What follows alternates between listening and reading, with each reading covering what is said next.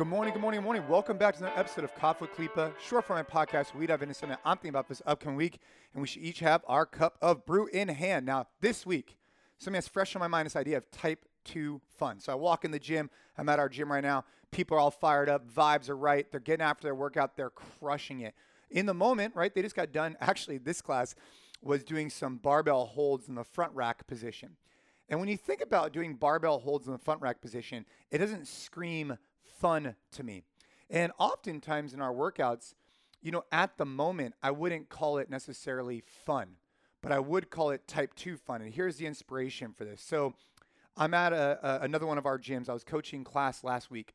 And a woman comes up to me. She's like, "Hey, thank you so much for the class." I'm like, "Hey, thank you for being here. Um, just obviously expressing my gratitude because all of our members could be doing, you know, eating at Dunkin' Donuts, but they come in here to crush it with us." And she goes, "Man, that was some great, uh, you know, type two fun." And I was like, what? I was like, what, what's type 2 fun? I've never heard of that before. And she goes on to explain that type 2 fun is any time that you, you know, put yourself through a suffering situation, a challenging situation, a workout, a hike, etc. And at the moment, it might not be extremely fun.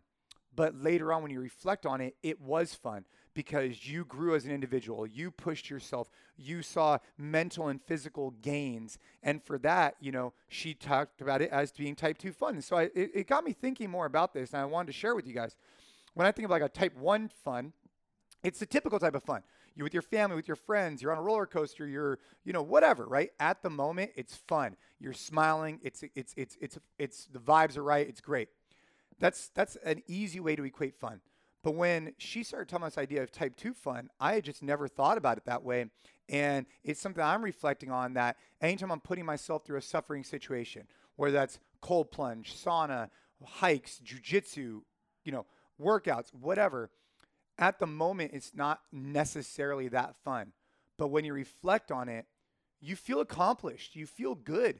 And like that, therefore, makes it fun. It makes it cool it's just a different type of fun than what people are typically used to. And so, you know, it's just something that was fresh on my mind. I think we all should continue to experience as many ways of having type 1 and type 2 fun as possible. They're both incredibly important, um, but they both serve a different purpose. You know, I think type 1, you know, it's, it's a way to connect with others. It's a way for you to feel joy and excitement in your life, which I think is incredible. Type 2, I think gives you deeper, you know, a, different type of fulfillment that you feel like you're working towards a goal to improve yourself and you are doing that mentally and physically. So let's all keep crushing as often as possible. Type 1 and type 2 fun. I had never heard it referred to as that. So I wanted to share with you guys. I hope you guys enjoy these Coffee Klipas, you know, just me talking about what's happening in my life. I got done coaching, heard this, I share it. And, um, you know, whether you're in the gym, in the garage, wherever you're at, hope you're crushing your workouts, hope your family life's going great hit me up on social. Let me know how these Coffee Klipas are, you know, impacting you. Go back, listen to as many as you can, share them with your friends. It's a great way to grow the podcast and also check out our long format. Let's get it.